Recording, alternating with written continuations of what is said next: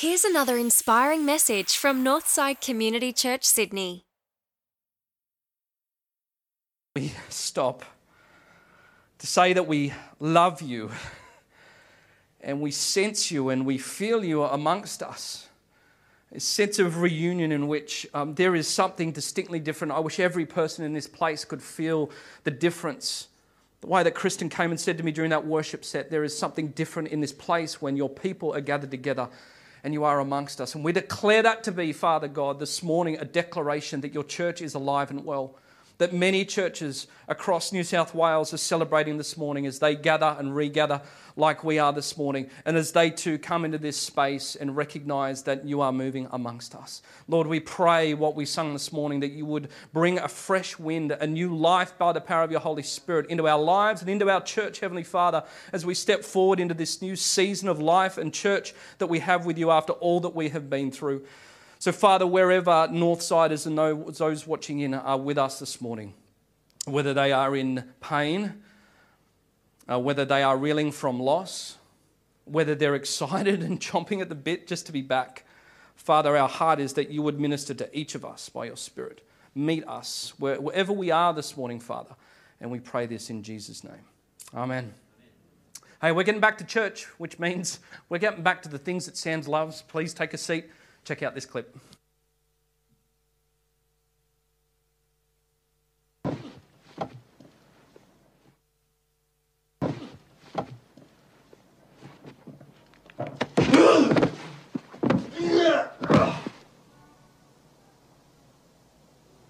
Are you married? I'm divorced.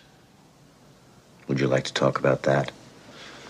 There are two types of people in this world those who like Neil Diamond and those who don't. My ex wife loves him. I see. So, what you're saying is that even though you are an almost paralyzed multiphobic personality and is in a constant state of panic, your wife did not leave you, you left her because she liked Neil Diamond. Now, you're saying that maybe maybe I didn't leave her because she likes Neil Diamond, but maybe maybe she left me? Yes. Ah, uh, what about Bob? What about Bob? what about Bob? What a movie. If you didn't see Bill Murray there, I, I must confess to you, it's, it's a comedy if you were wondering, we hadn't just moved into the very depths of someone's uh, psych session that they were having. uh, but right after hearing those words, Bob uh, launches into a mode where he says, ow, ow, ow. And he says, Doc, finally, finally, you might be able to help me. Uh, that's my aim for you this morning. My aim for you this morning is that you would have a what about Bob moment. It may not be by the end of the message, it may be by the end of the week by God's grace, but you would have a Bob, what about Bob moment where you go, ow, where you come to realize uh, maybe it's not them, maybe, maybe it's me. Maybe I lack wisdom in this situation. Uh, one of the ways that you might know that that has happened, and I don't know if you guys have ever found this coming out of your mouth, but uh, every now and then uh, I have this phrase. This phrase comes out of my mouth. I, I wish I knew then what I know now. Okay, you've heard it then. uh, my, my example was uh, honeymoon. Uh, our honeymoon, uh, we went to Hawaii, wonderfully romantic in Hawaii. Uh, we went to, my mate was wonderfully generous, and so he gifted us his time, timeshare. And so we stayed uh, on our honeymoon in Hawaii at my best mate's timeshare on the island of Maui with my best mate on the lounge room floor of his timeshare with his mother in law. Right, hun? I wish I knew then what I know now. I think she wished she knew then what she knows now after seeing my antics. and for us, look, often it's not as humorous as those sorts of moments. We've all got regrets in life. We've all got moments where we've got regrets or we've had a loss and we realize we wish we knew then what we knew now. And when we say that, what has happened is what we've realized that in spite of the loss or the silly mistake that you've made or the lack of wisdom, uh, when you mature and when you gain wisdom, you're better for it, right? You're better for it. What if you could be better for it? What if after what we've been through, we can be better for it? What I knew, wish I knew then, what I knew now. I think many of you have been growing that way this year in lockdown version 2.0. I can say, helicopter view as a pastor, that there's been a lot less cray cray, if I can put it that way. A lot less crazy, a lot more stability, a lot more patience, a lot more resilience just within our church family alone than what we had first time round, myself included. Why? because we're wiser, we're, we're better for it, we learned. And, and I think the reason is this that I think it's because what makes trouble trouble is not just the pain of trouble itself, but actually the fact that we lack the wisdom to deal with the trouble, right? What makes trouble trouble is not just the pain, but we lack the wisdom. And case in point, like have you ever been in those situations in life where you've just been through something the sort of hardship and difficulty that you've been through, and you think to yourself, you know what, if I had have experienced that 10 years ago, that would have been the end of me. Never had those moments? Why? Why, why do you get through it like a hot knife through butter? It's because you've got wisdom this time around. You know how to deal with it. The, mid, the midwives in the middle of my third child's birth understood that I was a wise dad because when they handed me the baby, I just went in there, all funny stuff and slime and all, and just grabbed the thing. The first time I held Uzak was with a whole bunch of rubber gloves and. and it was sterile and it was clinical. They just shook their head. Ah, this, this guy's got it. Because I was better for it. I, I grew. I was, I was in wisdom. Now, you can be better for it, but here's the problem better doesn't come automatically, right? Better doesn't come automatically. In fact, you know that because you know that there can be a lot of unwise older people. There can be a lot of older people that you know in your life who are frankly just foolish. So, better doesn't come automatically. And in fact, many of you are still paying the price for things in your life where you haven't learnt the lesson that we get from the scriptures this morning. And the lesson is this in Proverbs chapter 4, verse 1. It says, Listen, my sons and daughters, to a father's instruction, pay attention and gain understanding. I give you sound learning, so I do not so do not forsake my teaching. And here's the lesson this morning. The beginning of wisdom is this get wisdom. Though it costs you everything, get understanding.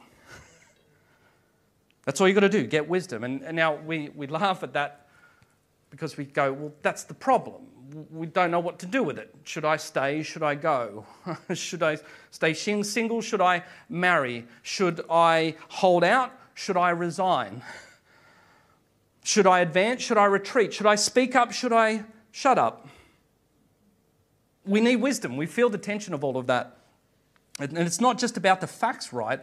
But it's what you do with those facts that make wisdom wisdom. In fact, that's what wisdom is. Wisdom is being able to apply the right thing, the right insight into the right context. Some of you are going to roll your eyes because you've heard me say this time and time again. It's the easiest way to understand what wisdom is. Wisdom is right insight in the right context, the right insight that tomato is a fruit.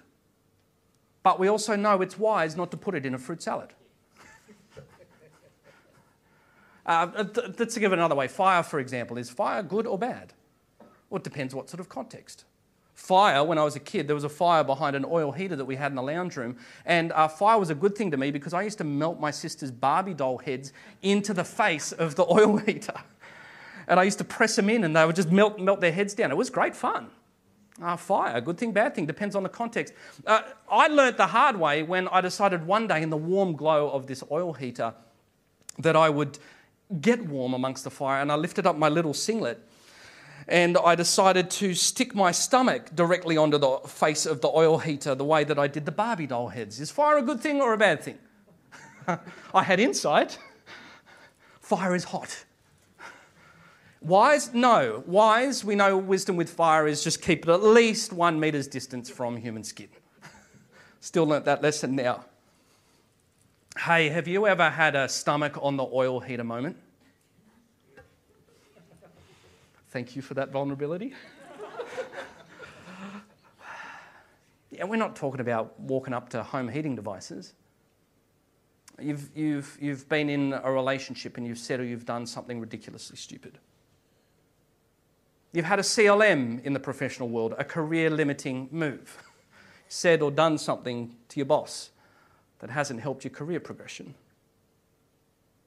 Financially, you might have friddled away something or put your money in a place that didn't end up really being the wisest investment at all. We've, we've all been there, and that's our tension, right? Because on one hand, we know, we know about wisdom. We want to get wisdom. The Bible says just get wisdom.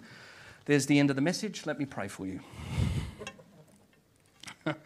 but, you know, I'm sure some of you, particularly if you're a guest with us this morning, you've clicked on this theme, How Do I Gain Wisdom? You're going to want to know, How do I get wisdom? How do I get wisdom? Tell me, Sam, how do I get wisdom? How do I do it? What am I going to do? What am I going to do? And most of us would walk into a Dymocks bookstore and we would go and look uh, for the self-help section. In fact, I went to the clerk the other day at Dymocks and I said, can, I, can you show me to the self-help section? And they said, well, if I told you that, it would defeat the purpose. That's why I love having a live, live churches back. yeah. It's like half the room going, that's just not funny. And yes, okay, he hasn't changed in 16 weeks. But most of us will go to the self help section and we will go and look for wisdom from the world's point of view as a technique. How to be wise in 10 straight weeks. The five key steps to finding wisdom. The Bible's title, and I looked it up the other day, the Bible really is the best book of wisdom that you can find in that self help section. But the Bible's version of wisdom is titled like this it says, How to Get Wisdom, subtitle, Transforming 80 Years of Hardship, Heartache, and Stupid Mistakes into Something Good. Now, would you buy a book like that? Of course you wouldn't. But you have to recognize, you know, when Proverbs says, you know, I instruct you in the ways of wisdom and lead you along straight paths, wisdom is a pathway, not a door.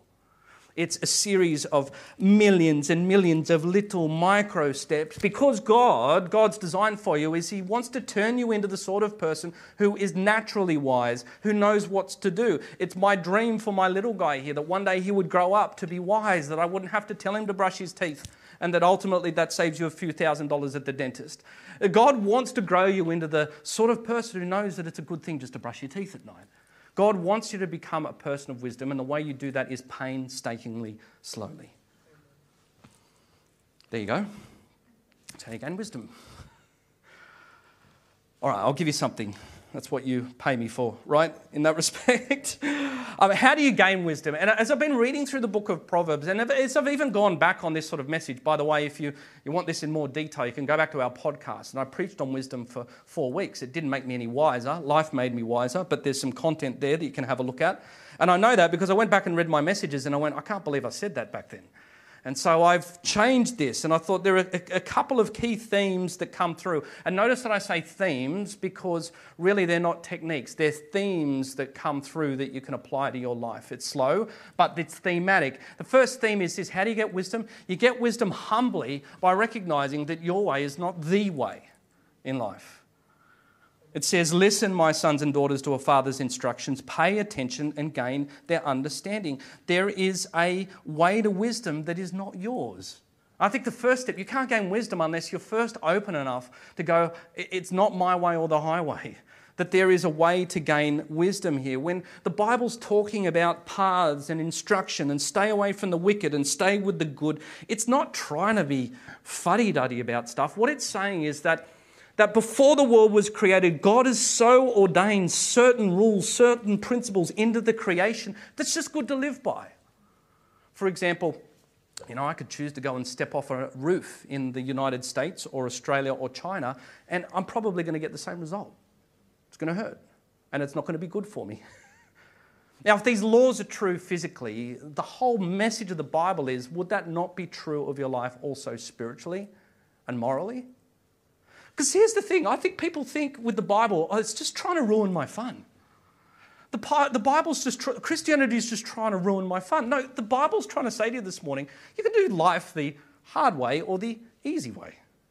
Would you like to do it the easy way? Then just listen to my instruction. In fact, what makes a child a child? Children do things the hard way because they don't listen. you say, I'm not trying to spoil your fun. You just do you want to do life the hard way or the easy way? And that's what the Bible is saying when it says listen to its instruction. And look, this, by the way, particularly if you're listening in, this is not me giving you a message where it says, oh, well, the Bible says so. No, the Bible doesn't say so, the Bible shows so. In other words, did you know that the Bible is full of stories of faith filled, God loving, church attending, God of law abiding fools? And why is that in there?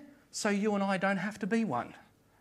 Let them make the mistakes. Solomon and David, and the list goes on, the disciples. The Bible is, for, uh, is full of law abiding, God loving fools, so you and I don't have to be. The question for you this morning is simply this Are you open to it? Is it your way or the highway? You need to receive wisdom humbly. Uh, Henry Cloud, a wonderful message, part of the GLS a couple of years back, in his message, The Wise, the Fools, and the Evil, said, The wise try to bend themselves to reality Fools try and bend reality to themselves. Hear the difference? Are you wise or foolish? You've got to be open to realize that your way is not the uh, only way. Here's the, here's the second theme that comes up this morning. How do you get wisdom? You've got to do it skeptically. In other words, don't trust yourself to get wisdom by yourself. Verse 5 of Proverbs 3 says, Trust in the Lord with all your heart and lean not on your own understanding. That's old language. What it really says there is don't trust yourself to get wisdom. Don't trust yourself to be wise. The, the wise, the fool, according to the Bible, is an individualist. They just do life themselves. Uh, the wise, on the other hand, do life with people. Proverbs 26. Do you see people who are wise in their own eyes? There is more hope for fools for them. Proverbs 15 22. Plans fail for lack of counsel, but with many advisers they succeed. Proverbs 13, verse 20. Walk with the wise and become wise. The biblical principle is this is that you get wisdom skeptically, don't trust yourself, and you get it corporately. That you become wise by inviting people into your life that help you ask this life changing but totally scary question. And it's this Wise people ask, hey, what is it like to be on the other side of me? Hear that? What's it like to be on the other side of me? That's what a wise person looks like. Because have you ever noticed that the most foolish traits of your close friends are the traits that they are totally oblivious to, but everyone else totally understands. Have you ever noticed how that happens? And we know it because we gossip about them behind their backs whenever they're not with us. Oh, Jenny, I can't believe that. You know, she's hopeless with men. You know, I can't believe she's gone on a date with him. Like, it's crazy. Oh, John, he's just, he's ridiculous. The way that he treats his family and his wife, it just, it's, it's, it's something's going to happen, right? we gossip about it. Stop laughing. Because if if we know that it's true of everyone else's life when we're gossiping about it, then wouldn't that stand a reason that it means that it's true for you and I? It means that the most foolish aspects of life are the things that we can't see. It's hidden, as I've always said, between the shoulder blades of our soul. That part of our soul and character that we can never see. And the only way that you'll see it is by, by being wise and inviting people into your life not trusting yourself and allowing them to show you in ways that some of my friends do. One of my mates has a wonderful phrase that I give him permission with where he says, Sam, I know that you would want to know this. In other words, you've got something stuck between the shoulder blades of your soul. And if I don't tell you now as a friend in love, you're going to be a fool. You're going to be a fool. You've got to do it skeptically and corporately and ask that question what is it like to be on the other side of me? Here's the last one. The last theme, well, there's lots of themes, but the three that I picked for you this morning uh, not, not only do you do this skeptically, but you've got to do it deliberately. Not only humbly, skeptically, but deliberately. Though it cost you everything you have, get wisdom. You want to know how wisdom, people get wise? Wisdom is experience reflected upon. Better is not automatic. Or wisdom doesn't come with age. Not only do you need to be open to another way that's not yours, not only do you need to be skeptical and not trust yourself, but you need to constantly and deliberately reflect on your experiences. You know, you say, Oh, I wish I knew then what I know now. No, reflect and think, and you can know now. You can know now what you were going to say then. that you wish you knew because all of it is right in front of you this morning. Don't neglect my words or a father's instruction, says the scriptures. Don't wish about it, think and reflect. It means to look back on all that you have been through this year, all that you've been through in lockdown. Look back at those moments and say, you know, was there a blindness to my soul? Was there a blindness to my thinking that now is obvious to me? I've got to stop that. You look back and go, what was my true motivation here? Was I really about the Lord or was I about something else? You look back and go, why did I lose my patience? What is it underneath me that has to drive me to have to have that thing? This is not about just getting patience here. If you're constantly blowing up, what is it that's underneath me that I need to get in the right place? Is my soul in the right place? What is it that I need to look back upon and reflect? And when you do that, suddenly you'll be better for it. And so I guess this morning, I, I want you to think back on you know, is there someone in your life that represents this? Who's the wisest person that you know? Don't say me. it's certainly not me. Um, don't they look like this? Mind you, I know, I know there's, there's, there's many a beautiful older person in this church. It's why I love being part of a multi generational church. Um, the chairman of our board have a running joke. Tommy and I, you know, we're both in our early 40s now. We're so wise. Have a running joke. One of the elders, we're just fanboy at the moment. I won't say who it is so I don't embarrass him. But when I look at this, this is a guy that I see is humble and is open and skeptical with his own growth and is constantly deliberately reflecting on who he is right well into those later stages of life. It's a beautiful thing. It's a beautiful thing. But if you want that type of wisdom, what I've come to realize from these people is it's going to cost you. It's going to cost, first of all, your pride to recognize that maybe you haven't got it all together. It's going to cost you time and investment into people's lives. It's why we say that we do community groups here. It's why we say that we're going to regather. It's why that we do life together. It's why that it's insufficient just to watch about wisdom on a YouTube channel midweek on the train, if this is when you're watching it. This is why we do community together, because we can't see ourselves clearly unless we're around each other, but it's also why we do this deliberately.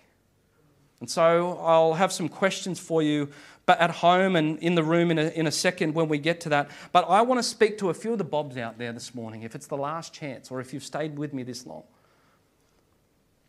It's the Bobs out there. You know, as a pastor, I get a lot of people that come to me and I say, Are you a Christian? They say, No they're checking out things, and I said, Oh, how come you don't believe in God? And, and they say to me, Well, Sam, there are two types of people in life those that believe in God and those that don't.